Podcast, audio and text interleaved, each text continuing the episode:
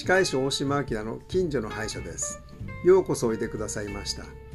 このプログラムはなかなか歯医者さんに聞けないようなことをお届けします。本日のテーマ最近の子どもたちの歯並びの傾向です。結論から申しますと幼児期から口の周辺の筋機能トレーニングをすることをお勧めしています。日本では第二次世界大戦後だんだん柔らかい食べ物を食べる機会が多くなってきました。そのために少しずつ顎が小さくなってきてます。一見歯並びがきれいに見えますが大人の歯が生える隙間がありません。乳歯の歯並びの時にすでに歯並びが不正になっている子供もいます。こういう状態ですと永久歯大人の歯並びになった時に正しく歯は並びません。見た目も悪くなります。呼吸がうまくできないのでいびきをかいたりします。食べ物もうまく噛めなかったり飲み込みが悪かったりします。さらに猫背になったり内股歩きになったりする人もいます。お父さんお母さんは幼児期から虫歯を気にするだけではなく歯並びについて気にする必要があります。ですから幼児期から口の周りの筋機能トレーニングをすることをお勧めします。詳しくはかかりつけ歯科医院でご相談ください。本日もお聞きいただきましてありがとうございます。歯科医師大島明の近所の歯医者でした。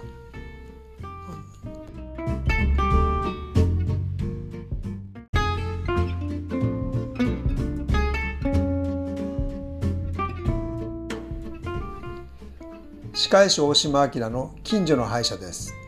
ようこそおいでくださいました。このプログラムはなかなか歯医者さんに聞けないことをお話しします。本日のテーマは食事をするときはお口全体の歯で噛みましょうです。それはなぜでしょう？例えばあなたはガムを噛むときを考えてください。右の奥歯ばっかりで噛んだり左の奥歯ばっかりで噛んだりあるいは前歯だけで噛んだりしていることはありませんか？食事もちょっと右が噛みにくいから左ばっかりで噛んだりしてませんか？このようなばっかり食いを長期間続くと様々な問題が起こります。顎関節症になったり顔が歪んだり歯周病になったり虫歯になったり歯が破切したり片頭痛になったりします。一般的には大人の歯は前歯から奥歯まで上下で28本あります。このすべての歯を使って食べ物を噛むことが重要です。お口を開けてくちゃくちゃ噛まず前歯で食べ物を切断してお口を閉じて左右の奥歯を使って噛んですりつぶすように噛みましょう。そして飲み込むことが良いことです。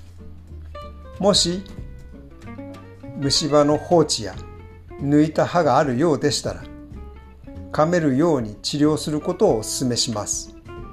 そして食事をするときお口全体の歯を使って噛みましょう。ということになります。